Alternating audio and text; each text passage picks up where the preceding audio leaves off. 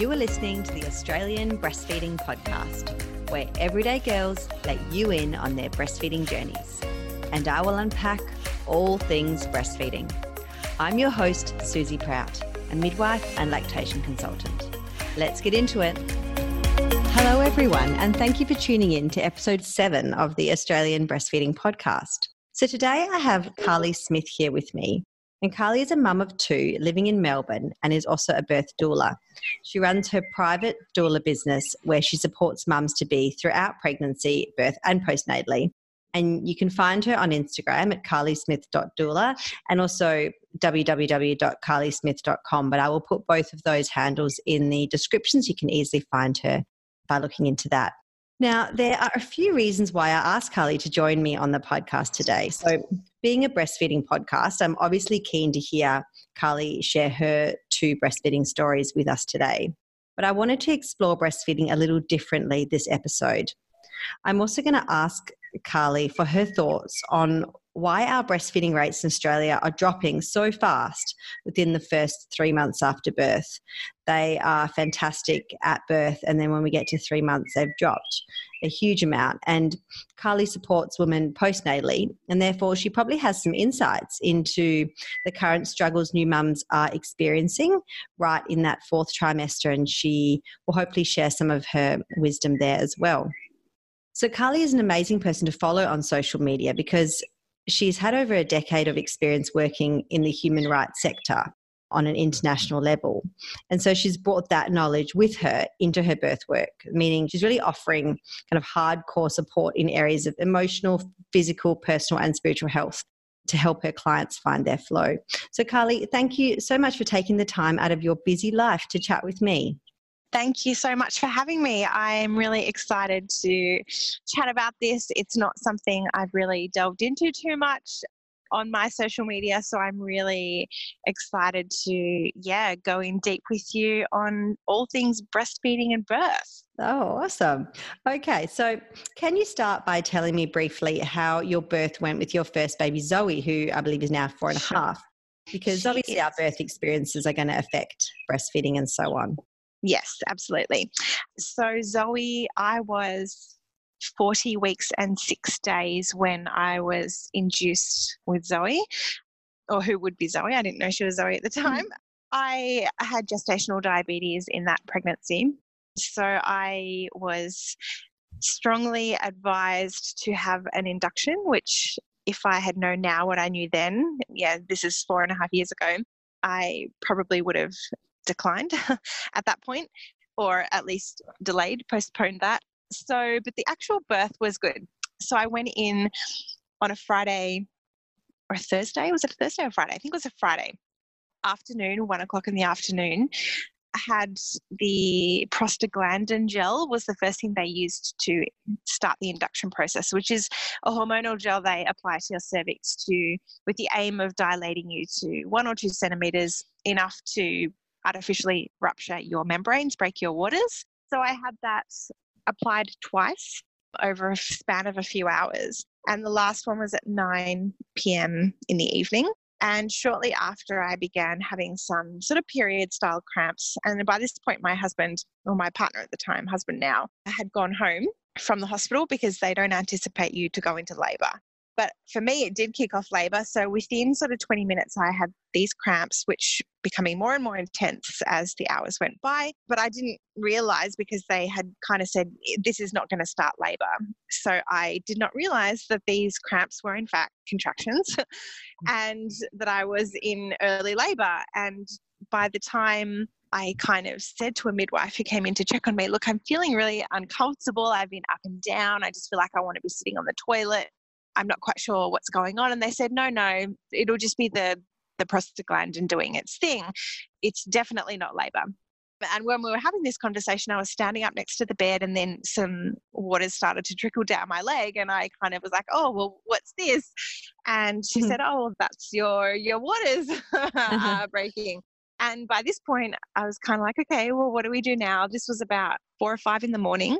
So I'd been on my own for six or seven hours laboring, yeah. not realizing I was laboring. Yeah.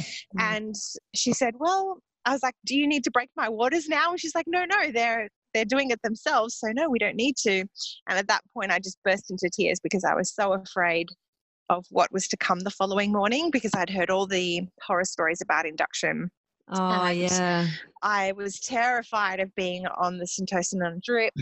And although they had made it all seem very pedestrian and very normal, I knew from my own research that it was not. Yeah. And I was not at all looking forward to the following morning. And so I really broke down because I was so relieved that I wouldn't have to go through that process. They said, Yeah, we'll just keep an eye on you and see how things progress, but we don't think you're going to need anything. And so I called my husband to come back to the hospital and he didn't answer the phone. He was at home sleeping. We live sort of 10 minutes from the hospital. And then for some reason, I just texted him, come now, as if that was going to be more effective than a phone call. But uh, anyway, by the time he got there, they had moved me into a delivery room and offered a vaginal exam, which I accepted and found that I was about five centimeters dilated. And then at that point, they it had been my hind leaking waters, and so they ruptured the ones that were sitting sort of right on top of my cervix in between baby's head and the cervix and so a big gush of fluid and then it was on. Then eh, they were really really intense contractions and back to back and so i mm. labored for about another three hours before then i suddenly said to my midwife who was amazing they tell you to you should wee while you're in labor. And i haven't i don't think i've weed so maybe i'll get on the toilet and do a wee. She's like yeah yeah go for it so I hopped in the loo and I was like, I don't need to do a wee, but I feel like I need to push. And she's like, just go with it. Just go with whatever your body's saying. Yeah. And so I sat there and pushed, like, kind of involuntarily. That word is not coming out right. You know what I mean? My body did it without me controlling anything. Yes. For quite, for like some really good, intense contractions. And then midwife came over and sort of checked me and she's like okay you don't want to have your baby on the toilet and i can see the head so let's move to the, oh, the wow. room now so I kind of waddled back over with this coconut between my legs to the bed and sort of hopped up on all fours, which is how I had wanted to birth. But then her heart rate was dropping a little in between contractions, which they weren't super happy with, which I kind of at the time just went with. Yeah. So they needed me to flip onto my back, which was comfortable. It wasn't too bad. And within just a few, I think it was 15 minutes of pushing of kind of active pushing along with what my body was already doing, she was out. And oh. and it was pretty amazing. So she was born at about 8:30 in the morning. So it was about an 11 hour labor and it was a really great experience. I didn't have any artificial pain relief, any pharmaceuticals at all. Yeah. They had offered me pethidine at one point to bomb me out so that I could sleep. And I was like, no, I'm too uncomfortable to sleep. I don't think mm-hmm. sleep's going to happen. Yeah. And I didn't want that form of drug anyway. Yeah. And so I just kind of got on with it and got in the zone and stayed active and wasn't on the bed at all until the end there. So it was a great yeah. experience. And I just, you know, burst into tears straight away and just was like, when can I do it again? And I, I know not everyone says that. They usually say the opposite. But yeah, it was just a really wonderful, great yeah, pretty mind blowing experience for me. Yeah, and I think that you essentially you beat the system because you were going down this yeah. route cascade and, and you kind of bypassed it. yeah, I was so happy with my body. yeah, like, yeah, go girl. Yeah, absolutely. Yep. I think as for yeah. a first time mum, it's yeah, it's it's not often heard. It's it's always yeah, you know, the other way. It's not often the way you've you've described it. So that's fantastic. Yeah, yeah, yeah. And they kind of said to me, it almost almost never kicks off labor just having that gel. Yeah. They're like, oh, it happens to almost no one. And I was like, okay, well, I guess I was the almost no one. Yeah yeah, so that was great. Awesome. And so now that Zoe's born, mm. can you describe those first, you know, first day or the first couple of days before your milk yeah. came in, so while you're still at the hospital? Yeah. Skin, skin or how she latched? Yeah. Yeah, I had been expressing colostrum from about 37 weeks. I was actually part of a clinical trial that was running at the time that was looking at the benefits of pregnant people with gestational diabetes doing that and then having that colostrum available to give to baby if their blood sugars were low after birth. And so that was actually, in hindsight, I think that was the thing that set me up the best for my breastfeeding experience was actually getting to know my breasts in sort of the month preceding the birth and and seeing the milk coming out, the colostrum coming out and knowing that my body was already doing it and yeah. that there was already milk there and that that was then not a thought that I had to overcome once baby arrived.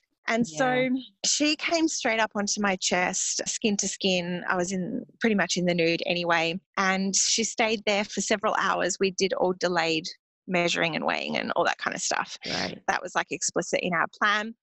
And so she stayed there for ages and she latched on probably within half an hour or so.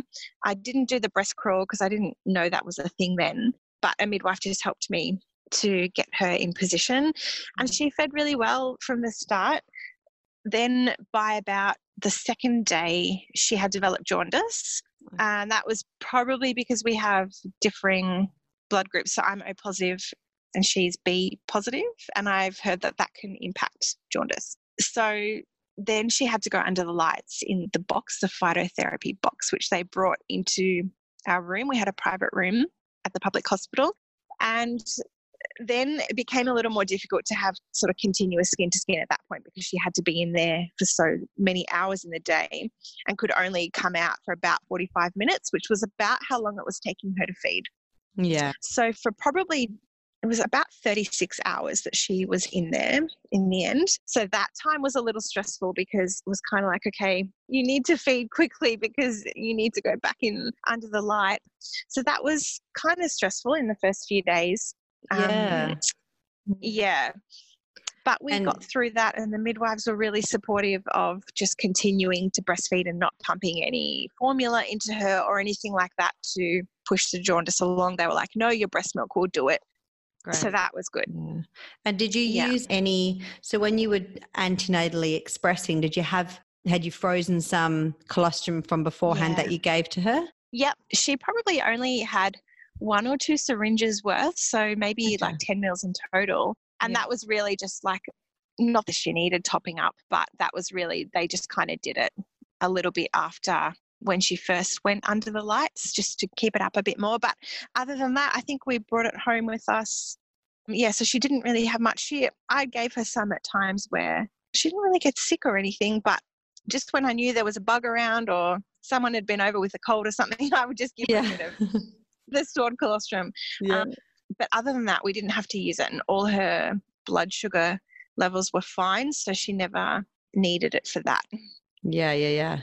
No, it's great. I mean, it's such a. I recommend it to all my ladies. I think there's so many Yeah. uses for colostrum. You know, put it in the eyes if they've got sticky eyes. There's just so many Yeah, things you can do with it.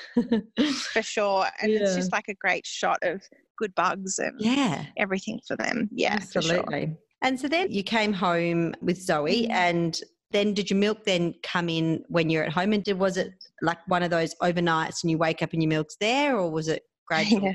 Yeah. Yeah, my milk came in at 48 hours. So I was still in hospital. We were there for five days in the end with her treatment. So, yeah, that was pretty full on. I was very engorged quite quickly. I had an oversupply, not just for a few days, like while it was regulating, it was like weeks and weeks of oversupply, Right. which is a you know a blessing and a curse to have. Um, Yes. yeah. But once you manage it, it's fine. But yeah, so my milk well and truly came in. And then it was sort of another learning curve on how to manage very engorged breasts. Uh, at night, I was just soaking the sheets. I was like feeling like I needed to wake her up because I was just like bursting. yeah. So that was fun, those, those few weeks. But yeah, it came in relatively quickly, like within the normal range, I guess. But yeah, it wasn't delayed at all, Okay. which was good. Yeah. Yeah. So did you have any little tips and tricks to get you through those few weeks Mm. of of yeah, Yeah. huge supply? For sure. Yeah. So my biggest thing, one night, I remember she was seven days old and we had friends over for dinner. I'm not sure why. But anyway, they brought dinner. It was great. It was lovely to see them. But I ended up in tears in like the back room of our house trying to Oh. feed her because she wouldn't latch on and my boobs were huge. And I was like, what is going on? And I remember calling the Australian Breastfeeding Association at that point and being like, what do I do? Like, I'm rock hard. I'm in so much pain. And not like mastitis pain, but just like full pain. And she just won't get on. And, Yeah. and they had the best couple of tricks, which were to just squeeze a little off like hand express before feeding her, yeah. just like to get that really intense let down amount of milk out first. First. And that just did wonders because then by the time she latched on, she wasn't going to be flooded with the letdown, which was great. And then the other hot tip that I had used from them was about block feeding. So mm-hmm. only feeding one breast per feed instead of doing both because I would put her on the opposite breast for the feed within the feed, the one feed, and then she would just bring all of that back up. And so after like two or three feeds, I was like, why? I don't understand this. So I called them again and they're like, just try doing one breast per feed. And so I did that and that was great. And that really helped to regulate my supply even more because then, I mean, I was demand feeding anyway, but then each side just was able to refill a bit slower. Yeah. and then I wasn't left with such engorgement each time and she wasn't and then she never vomited from that point onward like not even a small amount of spit up or anything so those few days where she was doing it was just because mm. she was just getting way too much yeah no that's and for girls listening who possibly going through oversupply or are going to go through oversupply those two tricks yeah they just yeah really good and yes softening your breast a bit with the bit of expressing at the yeah. beginning just to get them on is fantastic. And did you find yeah she um, couldn't even like the nipple was so hard that she couldn't even get her mouth like in the right spot because it was just like yeah. I don't know what would you compare it to? Like trying to drink uh water out of the bottom of the glass like this yes, like yes. yeah it just didn't like it was way too hard yeah no. and pliable for her to yeah. Absolutely and did you find that did you have any problems with like really frothy kind of baby poo being mm. affected by a hind milk or fore milk imbalance or not? No, not really. No. Once I kind of got those few days under control with the block feeding, no, I didn't. I didn't. And okay, I don't know if I even noticed it beforehand or because she was throwing it up so so yeah. quickly. Yeah. Yeah. So I never really she never really had any gut problems at all. No, that's, that's great. Good. It sounded like the yeah. block feeding kind of solved a lot of your problems, which is, which is awesome. yeah, it did. And then you got to about five or six weeks, and Zoe started to get a little bit fussy. So, can you talk us through what happened there? Yeah, she just started to. It wasn't anything too alarming, but she just was, yeah, starting to fuss, like not wanting to sort of be on the breast or coming off after just a couple of minutes and sort of being upset. And I don't remember being in any pain, but I did drop into like local breastfeeding clinic, like, you know, the one run through the council. Yeah. And I just dropped in there and just, you know, they watch you have a feed and they look at the baby and she thought that she might have a tongue tie which at the time I wasn't overly familiar with, but I trusted her sort of advice on it. And so the next day, booked in at a GP that she recommended who did them in a clinic nearby who like snipped the tie. And so we did that the following day. And I don't really know if, I mean, I probably would have taken a little more time to make that decision in hindsight. I mean, it's fine, she, you know, she's okay. But yeah, I'm not sure if that's what it was. I don't know if it really resolved anything or if it was just a fussy period. I don't know. It improved maybe like slightly, but not significantly and I didn't have any nipple damage or anything like that that you hear of with really intense tongue tie experiences. But yeah, I guess it passed shortly after, and mm-hmm. I but I don't know if I'm if I can attribute it to that or not. If it was great, that's fine. If not, then yeah, it just it was what it was. Yeah, yeah. It's so yeah. tricky when it's the first time and you don't know, yeah. and so you're like, yeah, you just get it. You know, you go with it, and now we're learning so much yeah. about tongue ties and Oh, there's mm-hmm. just there's still so much. There's still so much mm. unknown about them, isn't it? Yeah, for sure. Yeah. So then, I mean, you had a really successful breastfeeding journey from then on, really, mm. as you were mm. saying, and mm-hmm. you yeah. went back to work at about Zoe was 12 months old. Yeah, yeah. Yeah. And so, how did you go with navigating that and having her still? Yeah. She was a very emotional, emotionally attached with breastfeeding. So not like an emotional feeder, but not like she went to the you know to the chocolate every time or whatever but she just she was very much attached to breastfeeding which was great fine. So i was worried about how she'd go. So i was due originally to go back to work at about 10 10 and a half months but i delayed it because i just thought no there's no way she can be away from me for eight hours and not breastfeed. Yeah there was just like i was like no we have to give it a couple more months. So over that time i when she got to about 11 and a half, maybe months, I night weaned her just to, well, mostly, yeah, she was waking a lot to feed at night, which is very normal. But with my circumstance being that I needed to be able to function at work Yeah. on that amount of disturbed sleep, I knew it wasn't going to happen. So I made the call to night wean her just to see if it would improve her sleep, and it did. But, and she was fine with it. We did it very gently, very slowly, and we communicated a lot about it, which I think is really important. Yeah. And then I would express at work a couple of times during the day. I was only at work. How many days was it at that point? Two or three? I went back two days and then built up to three days Okay. over a, a month or two. So it was only two days out of the week that, yeah, I was just expressing at work and I would just give that to her carers in a cup and she would just drink that wherever she was. Uh, She had Oh, one day nice. at her grandparents and one day at childcare. So yeah, they would just give it to her on those days when the other kids were having whatever bottle they were having. Yeah. So she still got to drink it. But yeah, that worked pretty well. The hardest thing probably was finding the right place at my workplace to be able to breastfeed. And I think that's a hurdle that a lot of working mums come up against is Yeah. there's just not a private space to do it. And so I would do it in the sick bay and lock the door Oh, and yeah. put it in like a paper bag in the fridge. So yeah, it was kind of funny. yeah. But yeah, but that worked. And she still then on the other days still just fed on demand. So it was fine. We just sort of got into a rhythm with it. And she knew that if I wasn't around, then there was milk in a cup, I guess. yeah, and that's the thing. They work out, you know, when you're not there, it's okay, but Mm. as soon as you're back, isn't it? Back on. Yeah. Yeah, Yeah, exactly. Hi, boobs. Yeah. Yeah, exactly. yeah. Pretty Oh, well, that- much. That sounds really good. And so, when did you then wean her completely? And was it your choice, her Mm. choice, together? It was kind of a mix. So she weaned completely at about 22 months. And it was funny because originally, you know, people would kind of be like, How long are you going to feed her? I was like, Oh, I don't know. Because when I was pregnant, I did some good research. Well, actually, the best book I read on, I only read one book on breastfeeding, which no one does anyway. But Oh. I read Ina May Gaskin's Guide to Breastfeeding because I had read her guide to childbirth, which really Amazing. me. Yeah. And Yeah. so good. And so, what was really cool was understanding the mechanics of it beforehand.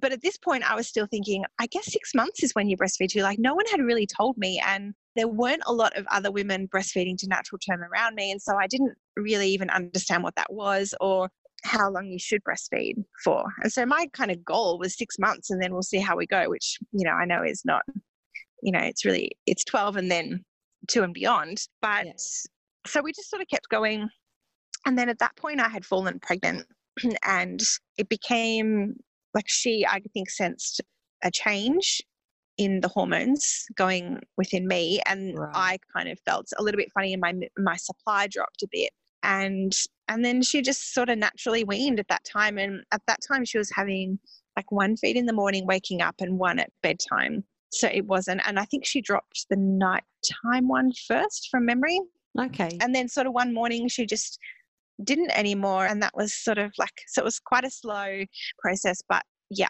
it was definitely triggered by a pregnancy Yeah. Yeah. Yeah. Yeah. Yeah. Mm.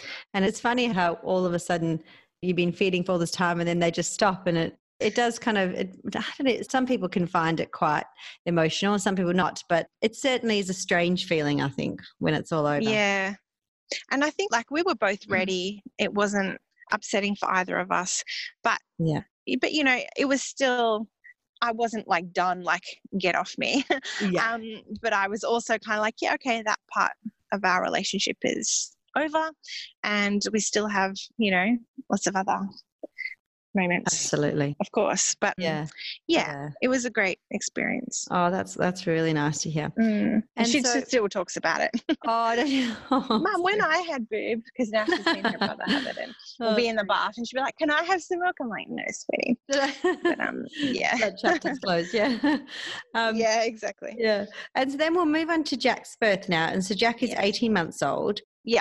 So can you describe how that went? And also, were you a birth doula or studying to be one by this point? Mm, no, at this point, I don't think I even knew what a doula was still. Ah, Yeah, so I went into spontaneous. I didn't have gestational diabetes with him. Okay. So I went into spontaneous labor at 40 plus six days and I had about 24 hours of early labor. So just very sort of every 10 minute contractions that I woke up to at 2 a.m. one morning. And I was so excited. As soon as I mm. felt it, I knew what it was. I was like, yay, today might be the day. So I just continued to rest until about seven. Zoe came into our room and my husband woke up and I just kind of said, I don't think you should go to work today. I've been having contractions mm 2 a.m. And he's like, Why didn't you wake me? I was like, Well, because you need to be rested so you can do all the things for me. Yes, I just labored at home. We went for a walk down to the beach and got breakfast and we just cruised. Like it was a really crazy day. I had had acupuncture booked in on that day anyway for one o'clock in the afternoon. So I went to that and just continued sort of contracting throughout that time. I picked up a chai from the cafe next door and they were like, oh, baby must be coming soon. I was like, well, I'm in labor. that was fun. Um, and then my water started to leak slowly when I got home from okay. acupuncture. Yeah. So probably about 2.30 in the afternoon. My guy's amazing. Just message me if anyone needs um, someone to help you get some acupuncture to break your water. um, and then and then I just yeah continued at home. But then by about four in the afternoon, and we sort of set up contingencies for that evening for Zoe if and when we needed to go to the hospital. So we'd organised some family to come over and be with her.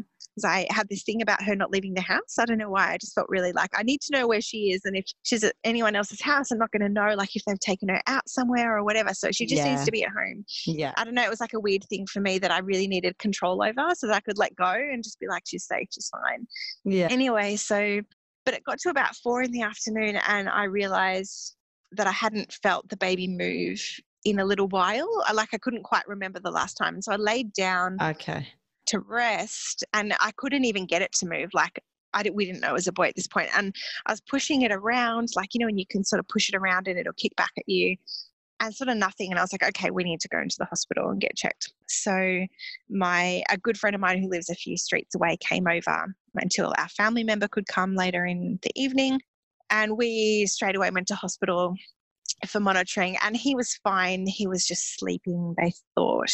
But his okay. yeah all his traces looked really good. And so they said yes it is your waters that are leaking. You're definitely better off to be laboring at home which i agreed with. I didn't want to stay there yet. Yeah. So they're like don't worry though. We think you'll be back tonight anyway. So just go home and have dinner and go to bed. I was like great. So i went home had pea and ham soup which i'd cooked that day on the stove and with some toast and hopped into bed probably about eight, eight or nine, and then just rested, slept in between contractions, which was sort of around seven minutes apart, I guess, by this stage.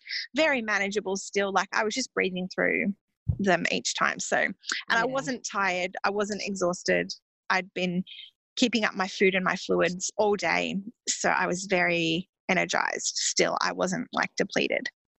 So I laid down to rest. And then at about probably around two or three in the morning, I started needing to get out of bed to manage each contraction. So I'd get out, stand okay. on the side of the bed, sway my hips, and like really concentrate on breathing and then get back into bed. and then five minutes later, get up and do it all again. And this kind of went on for some time. And then I went to the toilet and just noticed a little bit of blood. Nothing, no like gushes, like literally a couple of spots, and just kind of went, okay, maybe it's time to go back in. And so woke up my husband and we crept out of the house at about probably 4.30 in the morning. Got to the hospital. They popped us on the monitor again in the exam room and baby was fine. And she was kind of like, you look a little uncomfortable. Let's just see where you're at and then decide if you need to come back to be induced tomorrow. And I was like, uh, yeah, no, that's not going to happen. But they're like, can we can we examine you? I was like, yes, that's fine. So she did an exam and I was eight centimeters. And oh, I was wow. like, yeah, I told you I was feeling a bit uncomfortable. Like, yeah. she's like, I wouldn't have picked it. You were just, you know, just kind of hanging out. and so then at that point, she also ruptured again my fore waters. And then, yeah, I needed to stand up after that and really manage each contraction. Yeah, I can imagine. Um, yeah. Quite with a lot of concentration. Yeah. So I literally walked down the hall to the delivery room, got straight up on the bed on all fours, like with my I'm sort of drooped over the back, like you know when they put the bed in like a what would be the shape? You know when they raise the head of it and the foot is dropped down, so you can yeah. be on your kneeling. Yeah, kneeling is the word yeah. I'm looking for. Yeah. And I had planned on having a water birth, and so I had said to them, like, "Can you run the bath?" They're like, "Yeah, it's fine. It takes 20 minutes, so we'll just wait. We'll put it on now," which they did, and then and then after a few minutes, I was like, "Look, I'm really like I'm really feeling a lot of pressure. Like, how much longer is the bath going to be? And they're like, oh, it's still, you know, 15 minutes off. Oh. Like, can you just check me? Like, can you just check and just, just look? Like, don't touch me, just look. and they had a look, and she was like, yeah, you're not going to make the bath. And so in like three minutes, he was born. It was wow. like, it was like two, maybe three strong pushes with contractions at that time. And he just came out and I picked him up off the bed and saw that he was a boy and I was like, it's a boy and Mm.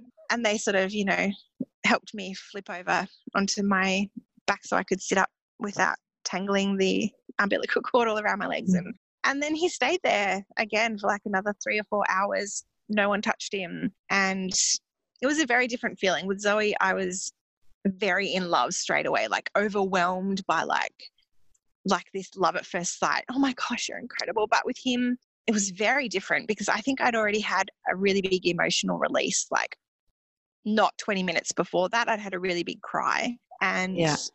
so when he was born, it was sort of like, oh hey, here you are. I know you. Like it was it was much more familiar with him than what it was with her. Yeah, And no, I know so- what you mean. Yeah. Yeah. Yeah. And then we just hung out and he he latched on pretty quickly as well. They wanted him to latch on quickly because I had opted to have a physiological management of the third stage where you allow the placenta to come naturally without having an injection of artificial hormone to force the placenta out. And so they wanted, they were really keen for him to latch on very quickly so that it could maintain the oxytocin levels for that to happen. So there was a little bit more pressure on him, not coming from me. I was sort of happy to go with it. But Yeah. anyway, yeah, so he was another quick feeder as well.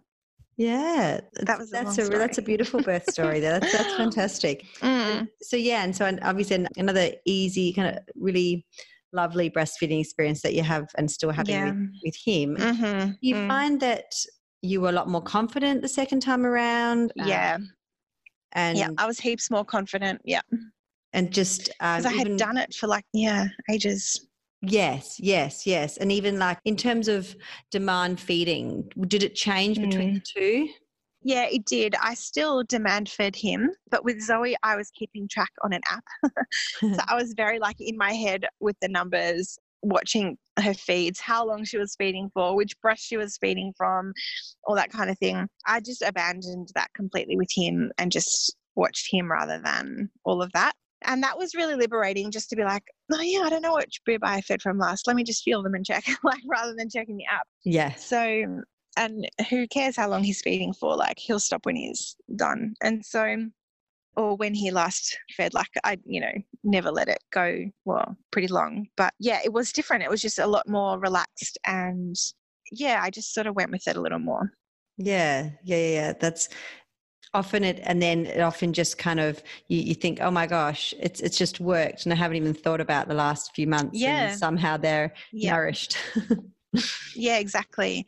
And my supply regulated a lot quicker with him. I don't know if, if like this is a common thing with mums, I'm not sure, where subsequent baby is just like your body's like, oh, yeah, that's right. We know how this actually works in terms of demand and supply. So within a week, like I, I probably had two days of engorgement, and that was it when my milk came in. It came in at 24 hours, so pretty quickly. And then, yeah, with by the end of the first week, like my boobs were totally soft and I was kind of like, oh, have I got low supply? But he was like piling on the weight and everything. So there was no supply concerns at all. But No. but yeah, like it felt very different. My body just remembered and got into a much. I was like, thanks, boobs. I don't have to Yeah. wash the sheets every day this time. Yeah. And it's really interesting when a lot of girls, new mums, will think that they have to have these engorged boobs spilling everywhere Mm. to have enough milk. But as you just said, you don't Yep. have to have that at all. No, and, and I was reassured when I I had a friend at the time who had we were due at the same time, and she had her baby a couple of weeks before, and we were talking a lot, and I was like, "How are your boobs?" Like this was her third girl, and she's like, "They're totally soft. I don't know what's going on." I was like, "Okay, me too. We're good." Like, so Yeah. yeah. she was like, "No, this time they're like, yeah, way soft." It's like great. Oh, that yeah, no, that's really cool. And so, also interestingly, you have mentioned to me before that you feel that maybe your calorie intake seemed to be related to your Mm. milk supply with Jack. So, can you explain that? Yeah. Yeah, I it's such conflicting advice that you hear that you just like eat to your appetite, of course, but that your milk is not impacted by how much you're eating. It's kind of the messaging I was getting for many years. Yes. And, you know, you would even have people saying to you, maternal health nurses saying, look at the people in, you know, developing countries, those women barely eat anything and they're breastfeeding their plump babies. And I was like, okay, that's quite not Mm. quite right, but okay, we'll go with it. they're very malnourished. But anyway, and so not all of them, you know what I mean. I know. and yeah, yeah, yeah. yeah, there was one point where his weight, I don't can't remember how old he was, maybe four months or something. I had just started to pull back what I was eating. I was just kind of like, okay, I need to stop eating like four pieces of bread with peanut butter after 7 p.m. You know what I mean? Like, I was like, Yeah. okay, it's time just to, I wasn't having any like huge things around losing baby weight. I don't believe in any of that. Like, it wasn't anything to do with that. I just kind of felt like I was eating too much.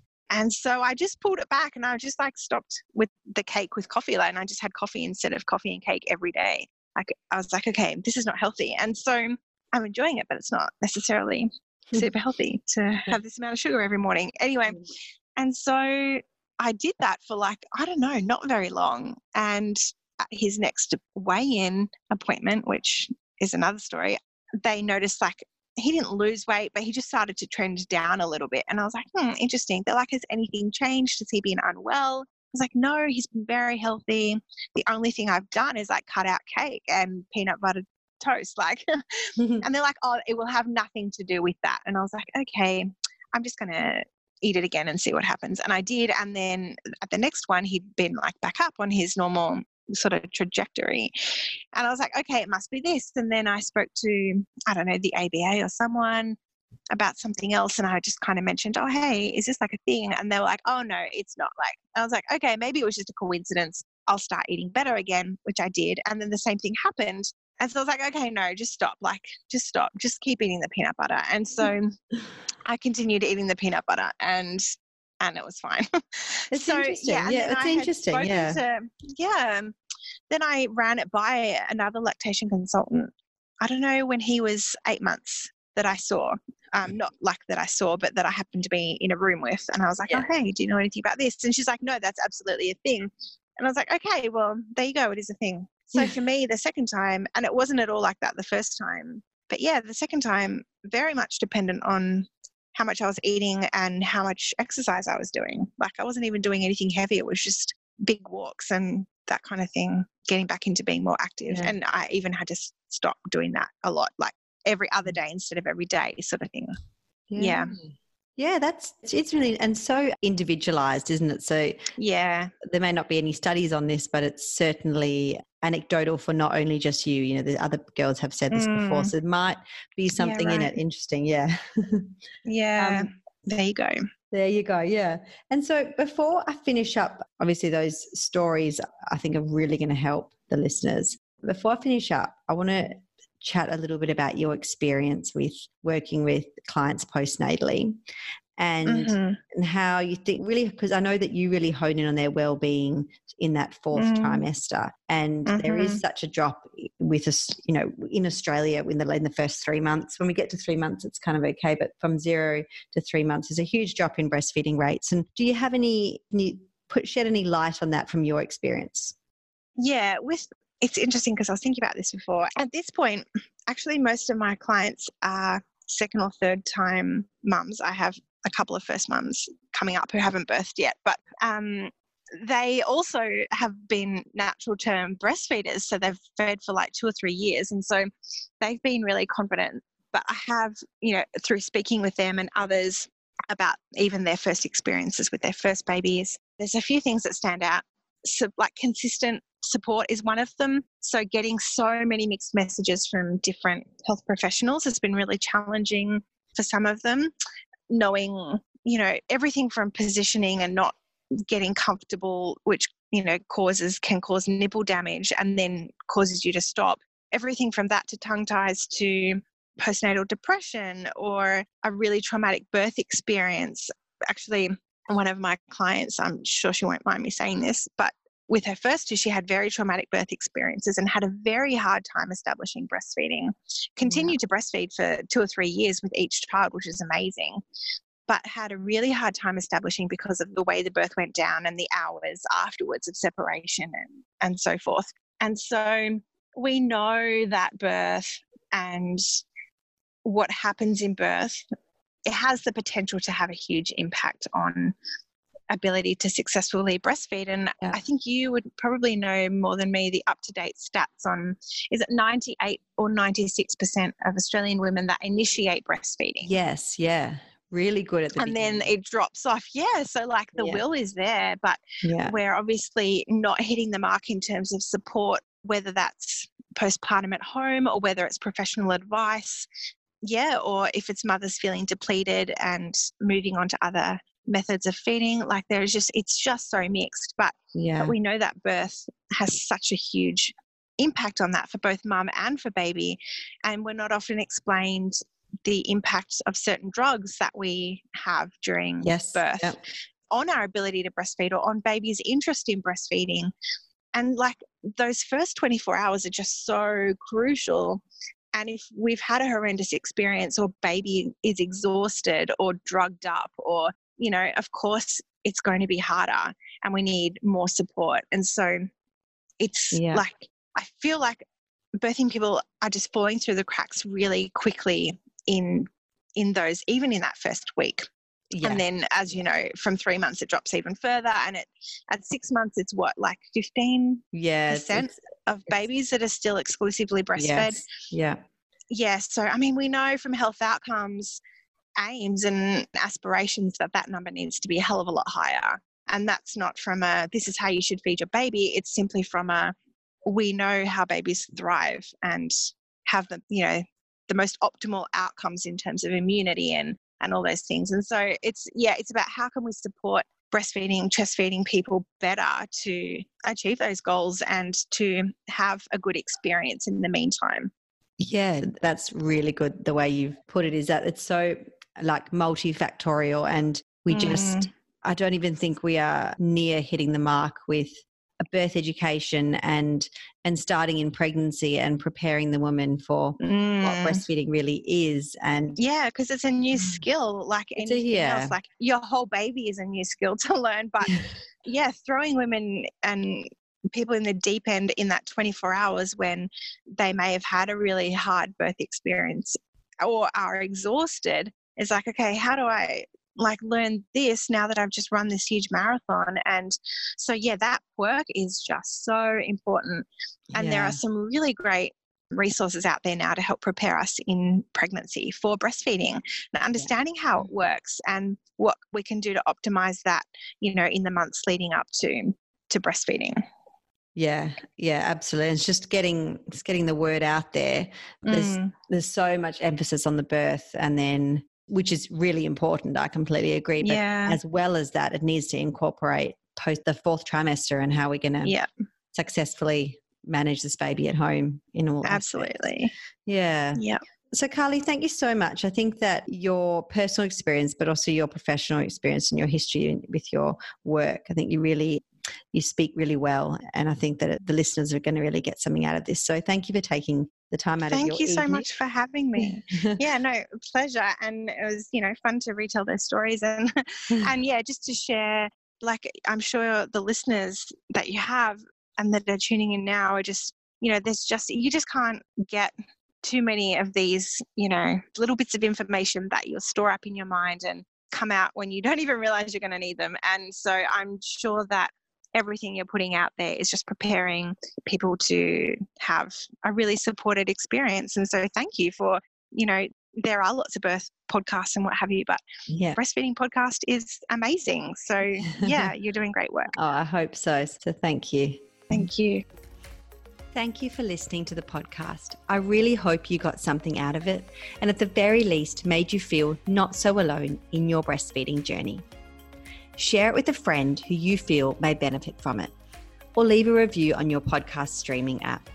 The more this podcast is shared and reviewed, the more women can benefit from this because we need to talk about breastfeeding more. Bye for now.